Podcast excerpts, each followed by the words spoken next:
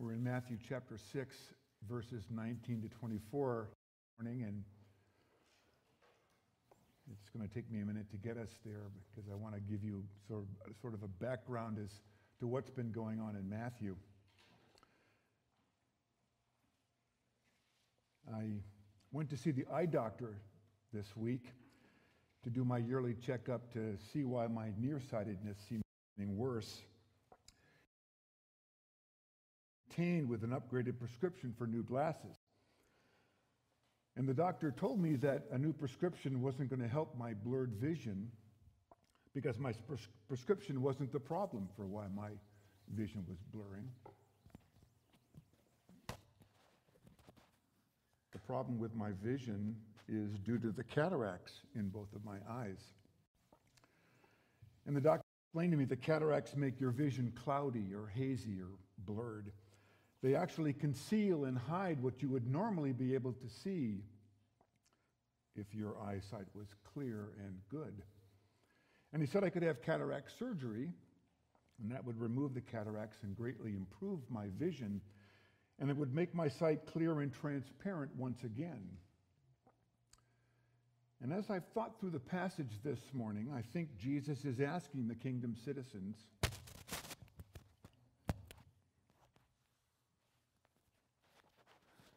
to consider the clarity of their spiritual eyesight. Am I seeing spiritual things the way I ought to, as they really are? Is my heart focused where it should be, on heavenly eternal treasures? Or is my spiritual vision clouded with cataracts, rendering my spiritual eyes unhealthy and out of focus? Is my spiritual understanding of heavenly treasures clouded by a nearsightedness because of an unhealthy preoccupation I might have with earthly treasures? Is my spiritual vision singularly focused on God and in His kingdom? Well, we're well into preaching on the Sermon on the Mount, where Jesus has been describing the characteristics and the behaviors of people who are citizens of God's kingdom. And Jesus has been giving us a clear picture about the reality of life as a kingdom citizen.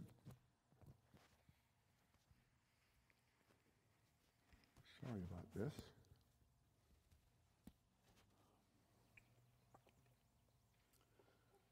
Because kingdom citizens are supposed to be heavenly focused on heavenly values. And because of that focus, there are certain behaviors and characteristics that reflect those heavenly values. Why doesn't this ever happen to Travis?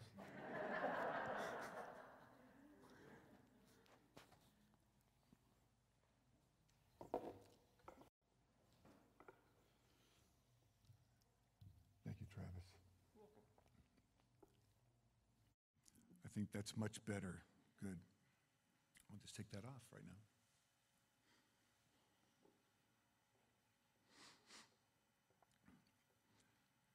In chapter 6, Jesus began by commanding citizens, kingdom citizens, to continuously take heed how they approach three spiritual things showing mercy and compassion to others, prayer and fasting. The word take heed is in the present tense. It means you should keep turning your mind to this. Keep being attentive to a truth I'm going to be telling you. Always be devoting your thought and effort to this particular truth. And then he tells us the truth, and it's don't be a hypocrite. Kingdom citizens aren't pretenders. They aren't actors who outwardly play the part of a religious man to perfection, but are inwardly, utterly alien to the spirit of true religion. Jesus had a lot to say about hypocrites. You'll remember some of those things. Hypocrites can't see the log in their own eye, but they don't have any problem seeing the speck in someone else's eye. Their vision is so muddled that they can't ascertain their own true spiritual condition. everything that hypocrites do that's pretentious and false in order to receive the temporal admiration of men is completely wrong-headed, he's saying. Acting out your spiritual life to receive the applause of men is pagan.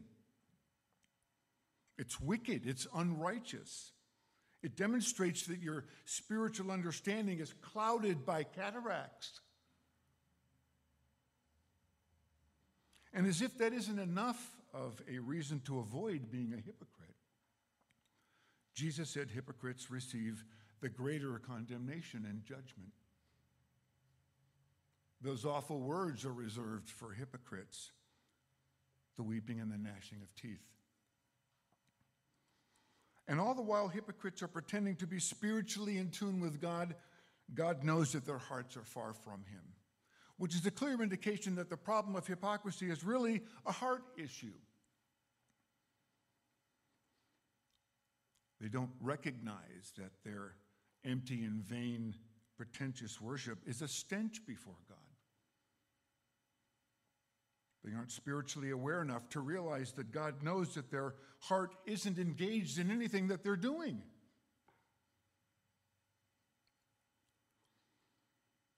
In all of these scriptures, Jesus is saying that the hypocrite has a heart that isn't true to God. Their spiritual vision and understanding of the person of God is clouded. So Jesus wants kingdom citizens to know that there's a real danger in being pretentious before God. And there's only one reason why one would ever be pretentious before God. That's because your spiritual eyesight about Him is completely clouded. The heart of the hip- hypocrite is blinded to the reality of God and His kingdom. And consequently, their whole spiritual worldview is completely out of focus.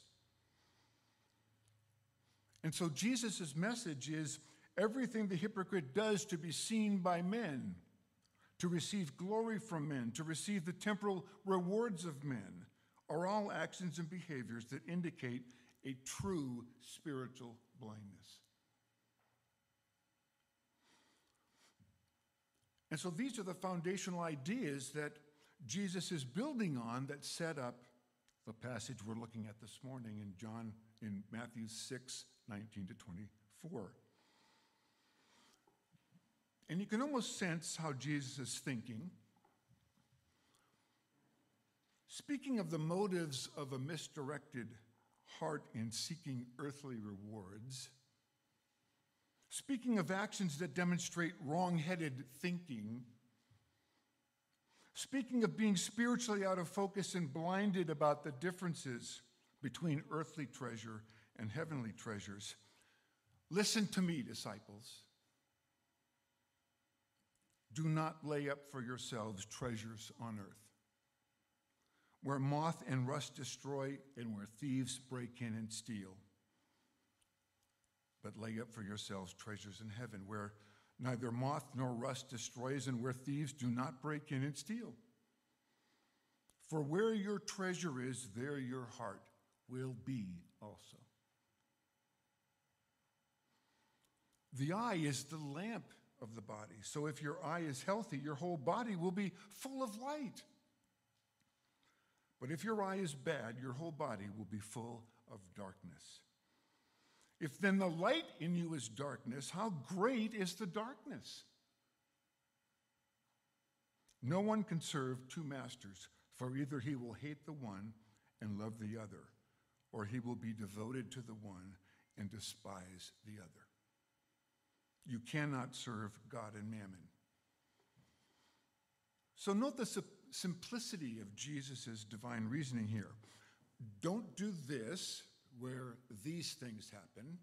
Instead, do this where these things don't happen. Literally, don't keep treasuring up for yourselves treasures on earth like you've been doing where moth and rust spoil them and thieves dig through and steal them. Instead, keep treasuring up for yourselves treasures in heaven where neither moth nor rust spoils and where thieves neither dig through or steal.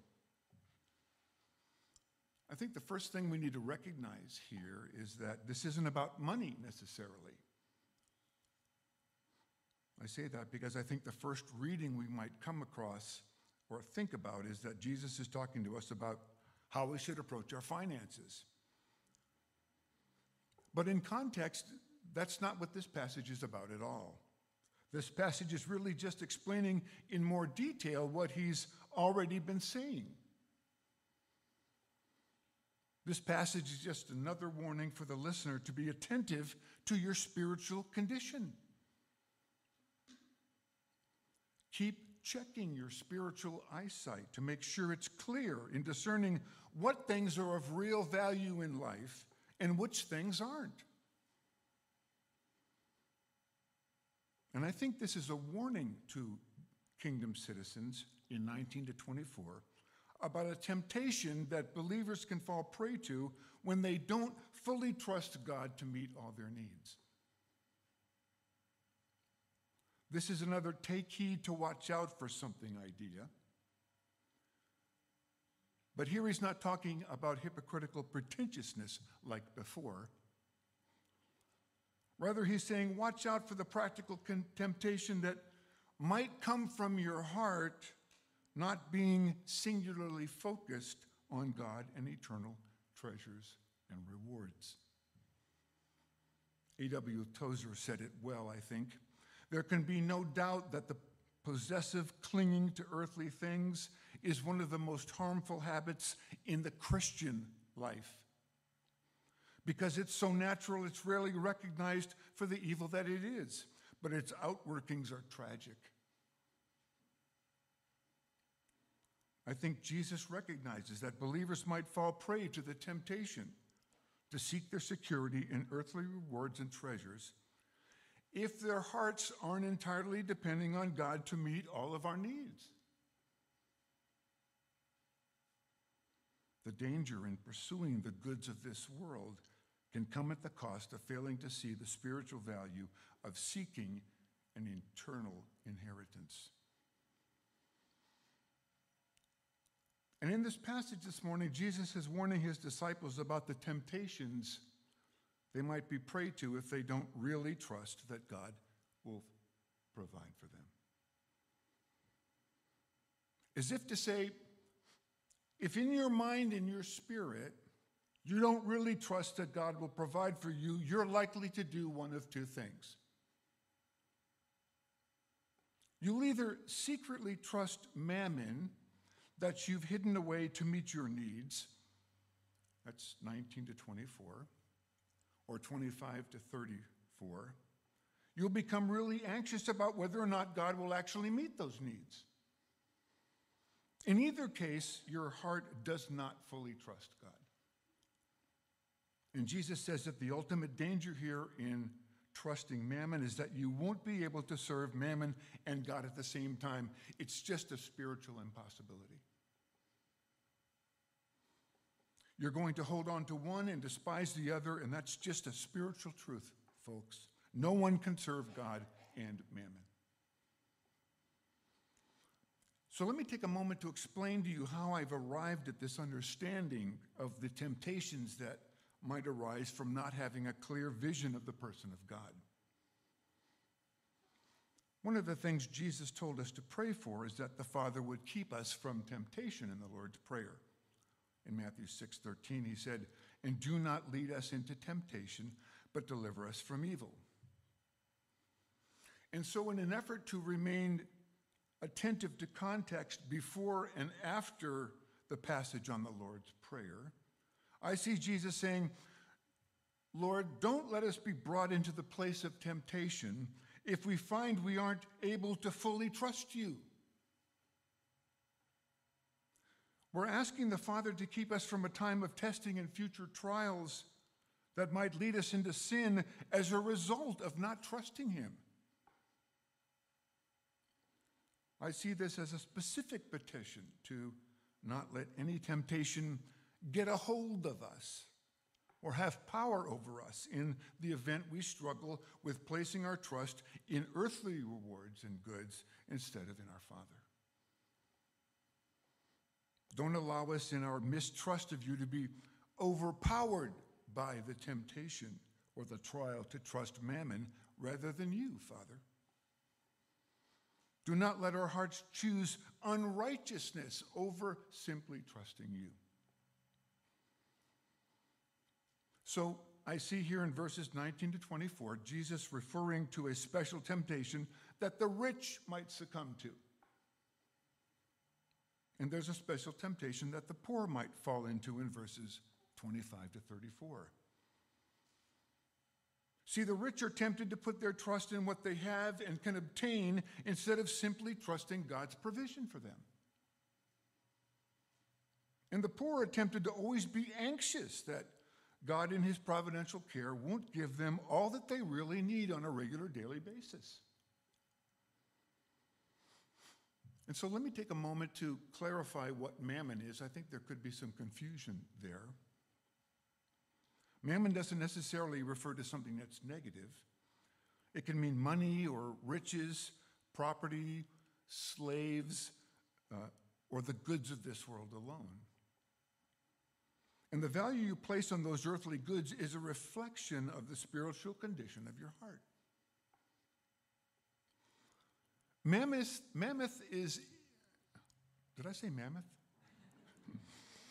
Mammon is anything that you place your confidence in. It's anything of value that you put your trust in, whether it's riches or treasure or slaves or property or money. It's derived from the Hebrew word matmon, which means treasure, but specifically, it's a precious treasure. A precious enough to be hidden because it's so highly desired and valued. Mammon is a treasure that you hide away in an attempt to make it more secure by burying it so that it can't be stolen by thieves. It's very precious to you. And as a kingdom citizen, there is nothing you can own that is more precious than your Father, Jesus is saying. This is why Jesus says not to seek earthly treasures. They get eaten they get rusted out, they get stolen. Don't put your effort to find security there when the most precious thing you have is your Father and His promises to care for you. Mammon is a word, by the way, that only Jesus uses. And when he uses the word, he means property or earthly goods in a derogatory and sinful sense in a materialistic and anti godly sense, where you place your trust in those instead of trusting your Heavenly Father and His ability to satisfactorily meet your needs. And so, if your undivided concentration is in securing earthly goods, you cannot at the same time have a wholehearted devotion to God and to His service. That's all. So the problem is that you can't really be demonstrating confidence in God's provision when you keep a precious, costly little stash nearby just in case, in case God doesn't come through for you. That's the idea. So Jesus' concern isn't the fact that a man has riches which might keep him from entering the kingdom of heaven. The problem is when the riches have him. To seek security in mammon instead of in God is just contrary to what Jesus just taught us in the Lord's Prayer. The, the God I was just instructing you to pray to, who's your Father, whose will you are seeking to submit to, knows everything you need. Your Father knows you need daily bread. He knows you need forgiveness of sins. He knows you need deliverance from temptation and from evil, possibly even deliverance from the evil that might come from you not trusting Him instead of earthly mammon. And so in the Lord's Prayer, Jesus is urging us to come to the Father without any pretense or any doubt or any spiritual confusion or any kind of misguided impulse to trust things that don't have any lasting value over trusting Him. Let me get a sip of water for a second.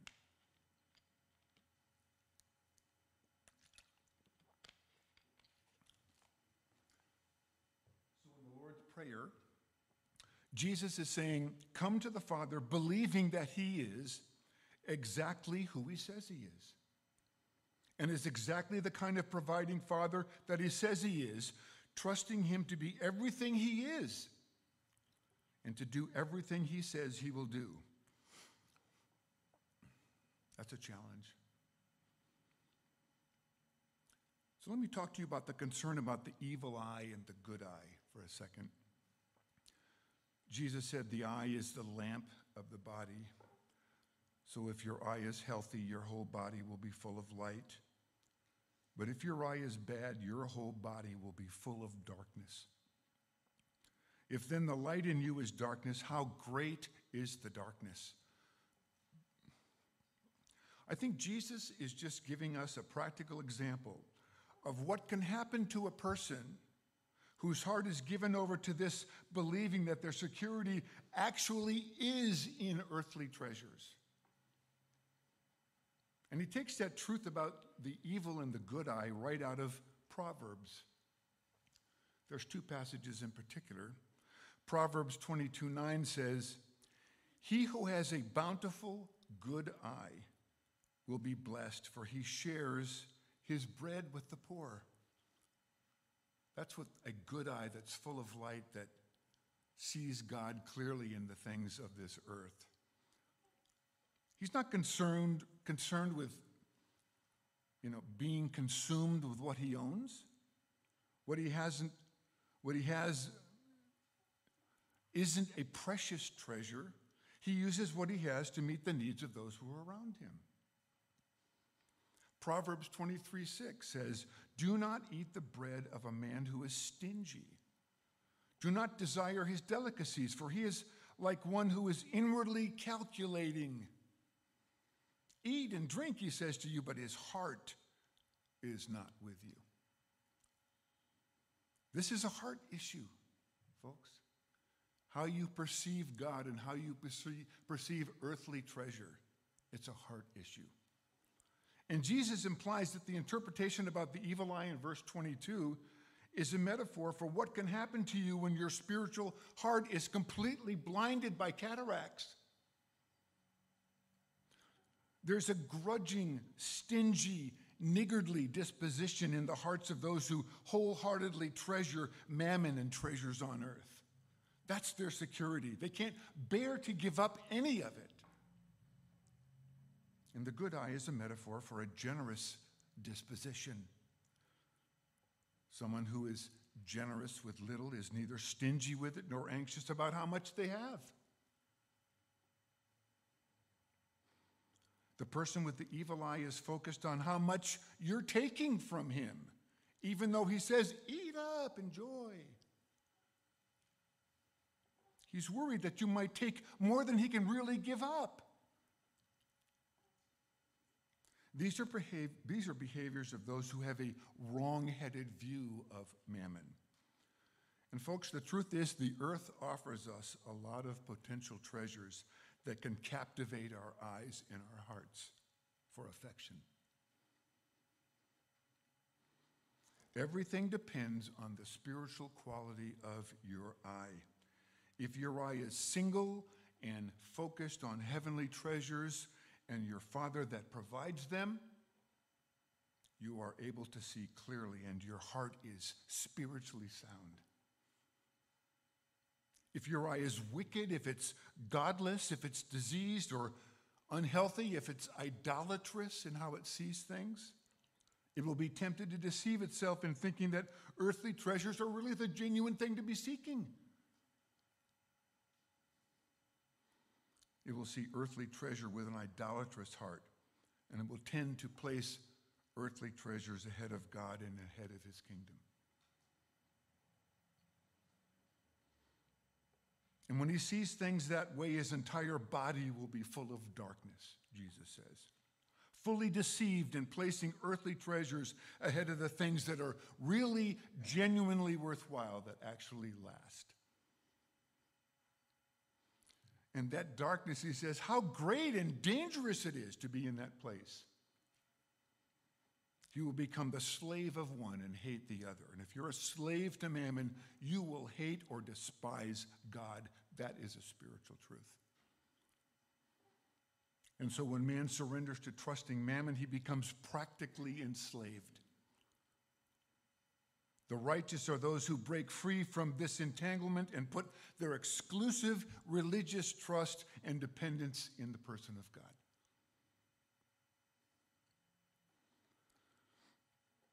There are a couple of reasons why it's so dangerous, I think, for kingdom citizens to fall into this temptation of not fully trusting God to be and to do what he promises.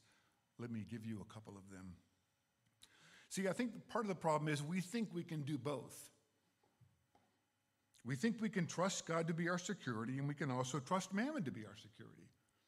We don't see the danger in this idea. We don't take heed to be careful about it. So we trust God over here while we gather earthly treasures and property and goods. And it can be hard for us to distinguish the real level of security we're putting in God or earthly treasure. It can get so bad that we don't know any longer. And we're tempted to erroneously put our trust and security in the mammon instead of putting it in God and the daily provision that God promises to give us. Folks, Jesus isn't opposed to us having riches. He's opposed to us taking a good gift from God and giving it the wrong kind of importance in our lives.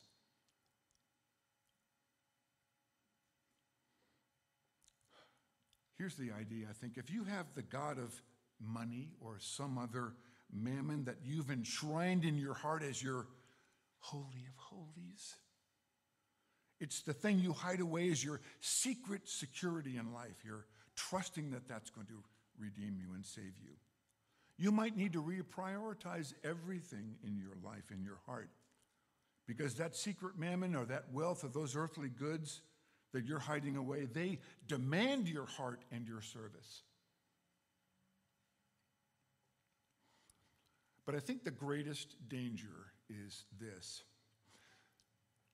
You'll probably remember through your own understanding of the passage that in Matthew 6:32 Jesus says that seeking earthly security and temporal treasures is what the Gentiles seek after. Seeking security there is a pagan desire.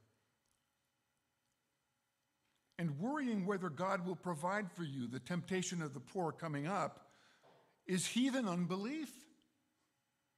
Pagans know nothing of God being our Father in Jesus Christ. That's why they can't put trust there.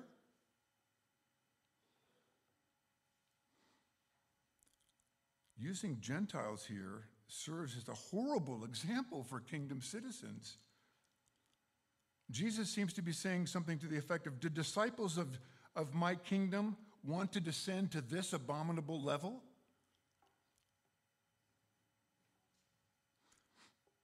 This isn't the way that believers who acknowledge the truth and reality of their Heavenly Father behave. That's all there is to it. We don't behave that way. Every man who denies that God is the provider of all things in life can do nothing other than obey the voice of temptation to pursue ambition and greed and covetousness as they seek their security. They can't do anything else. They have no other frame of reference. It's fallen man, unbelieving man who has no faith in God, who's given over to pursuing mammon as the means to his security in life. This is why Jesus says that the Christian caught in this temptation is in grave danger. This seeking of earthly treasure as the means to your security listen, is what drives the hearts of rebellious men to seek earthly treasures. Earthly treasures are what he imagines to be the only possible ultimate good available to him. So he pursues prosperity and wealth and riches and temporal pleasures. This temptation is dangerous for kingdom citizens because when they seek mammon as their temporal security instead of God Himself as their eternal security, they do so under the same delusion that the unbeliever is under. That the truly good things in this life are found only in the world and they're not found in God.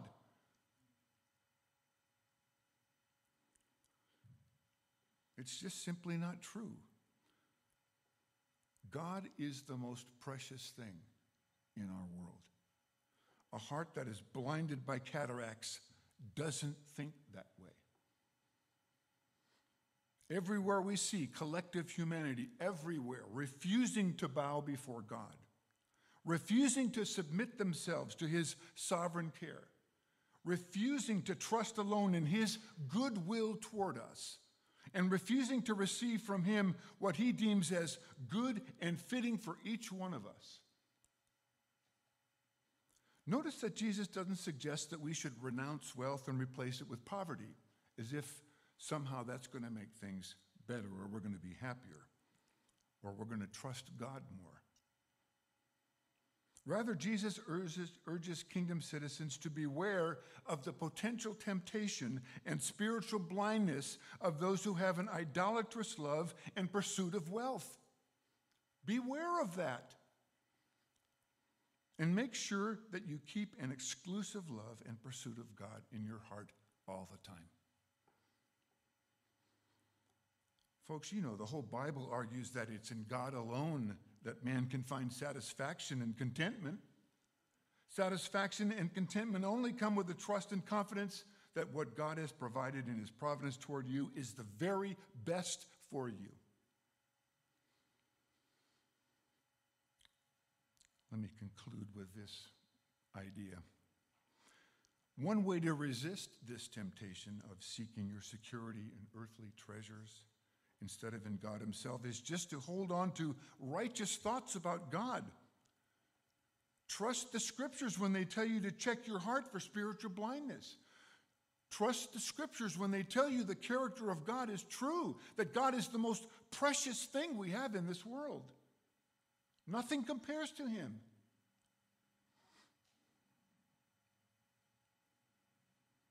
When our eyes are focused on the things of this world and we seek those things to make us secure, we have a really difficult time distinguishing what is truly precious.